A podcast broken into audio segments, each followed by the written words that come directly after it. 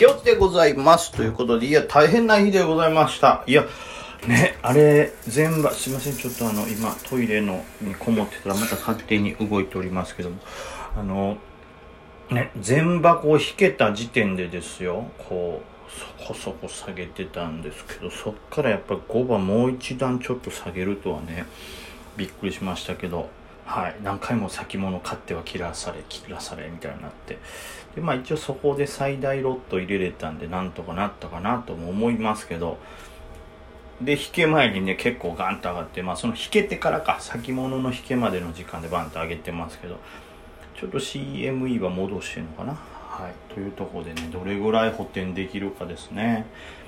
しかしまあでもなんというかねこの下げ幅ね結構大きかったですけど下げ幅の割には、えーまあ、僕自身あんまりダメージないかなっていう感じですね。まあ結局ね見たらマザーズもしっかりは下げてるんですけどまあなんならどちらかというとマザーズの方が下げ幅はでかいのかな。いいんですけども、えーまあ意外とはい。そんなに大きなダメージは受けてないという感じですね。うん、これがね、いまいち何下げなのかわかんない。ダウのバンっていう下落もありましたけど、そっから先ダウはそんなにね、えー日本のザラバが始まってからバッと動いてないのに、日本だけバッと下げてるということで、これは一体何なんだということですよね。まあ、なんというのか、あの、オリンピックのね、中止懸念的なものじゃないかと言われていたりとかねなんかありますけどもなんかいまいちこれやっていう材料がはっきりわからないんでまあそれがゆえに不気味なんですけどねわからないからこそね戻るんじゃないかなとか思ってますけどまあそれもあってちょっと先物えーロングですかね持ち越してはおります。はい。でですね、あとは、何でしょう。まあ、いくつか今日もツイートしましたけど、その、場中に買ったもの、ある程度は液出ししてますけど、はい。ちょっと持ち越しもそれなりにしております。うん、まあ、お茶が美味しい。えー、まあ、なんでしょうね。もともとその僕が狙ってる銘柄とかってね、まあ皆さんの注目度も高くてね、おしめとかしこしっかりというか買われてる感じだった。シンクレイヤーだけはミスったなあれはもっと持っとくべきやったのにね。最底値で買えてたらいいけど、底値から15円ぐらい高いところで買ってたから、うっかり狩られるというダサさ。ちゃんと我慢してたよかったね。まあそんなんもありますけども、結構まあ比較的ウィルコとかも持ち越してるんですけど、あの、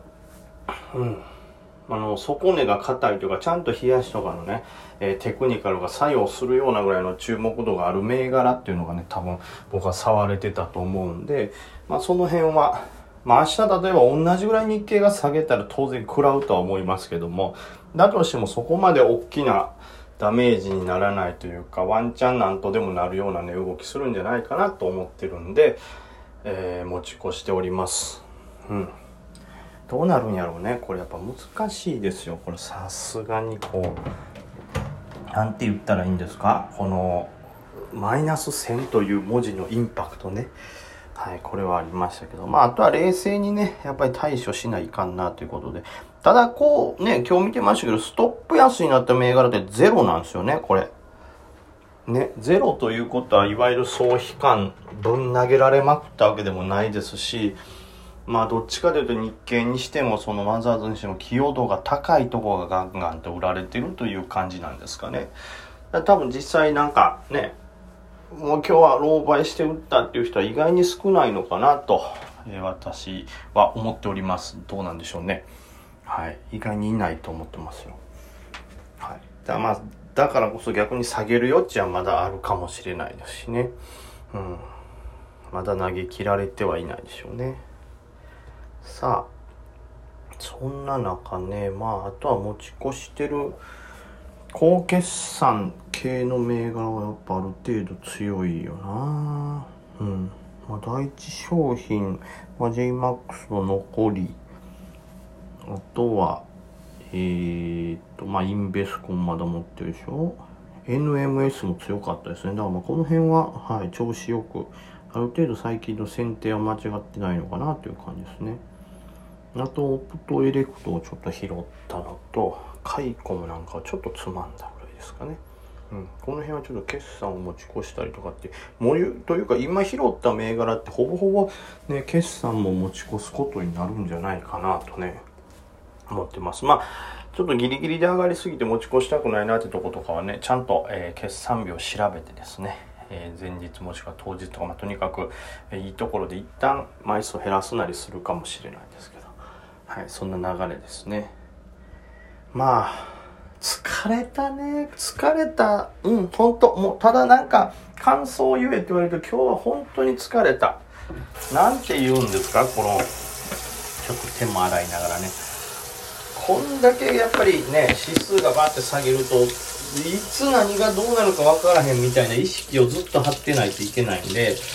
うん、疲れますね。やっぱり6時間まあ、実質5時間ですか？まあでもね、全場弾けた後から5場始まるまでもいろいろ考えてしまってますからね。まあ6時間、ね、まあまあ、5、6時間ぐっと集中するっていうのは疲れますけど、逆に今日は僕いい修行になりましたね。まあシンクレイヤーに関しては本当にもっとね、もっとしっかり見てたら、あの、5番の上げをね、取れたかもしれないんですけど、それ以外は比較的、はい、いいトレード、うん、できたかなと。まあ、あれですよ。買ってはないんですけどその負けてしまってはいるんですよ。含み損含めてね。なんですけどまあ、うん、予想以上には悪くなってないというかそのねあこれ多分何も考えずにこれ持ってたら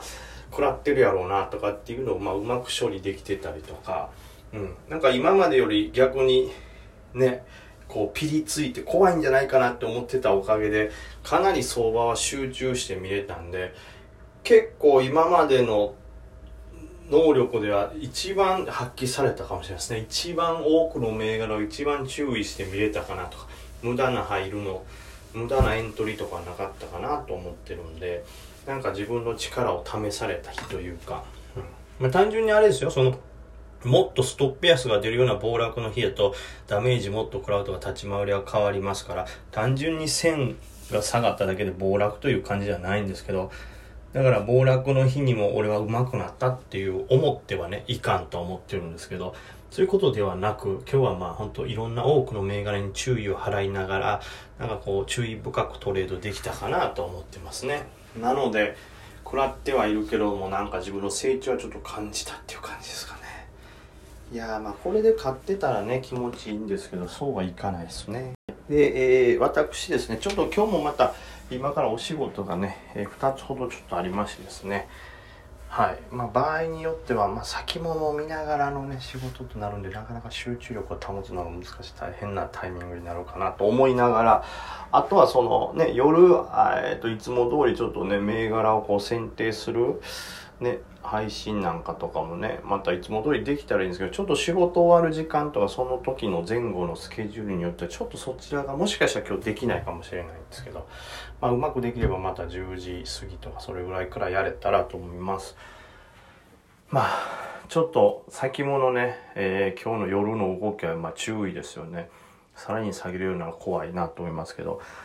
ただちなみにね、日経先物はまだなんとかなるかもしれないですけど、ちょっとナスダックというかマザーズとかの方はもっとひどい状況ですから、下手するとそっちの方が先にこう、なんていうかな、パンクするというか、ひどい状況になる可能性があるかなと思ってますから、ちょっと、はい、警戒しつつですね。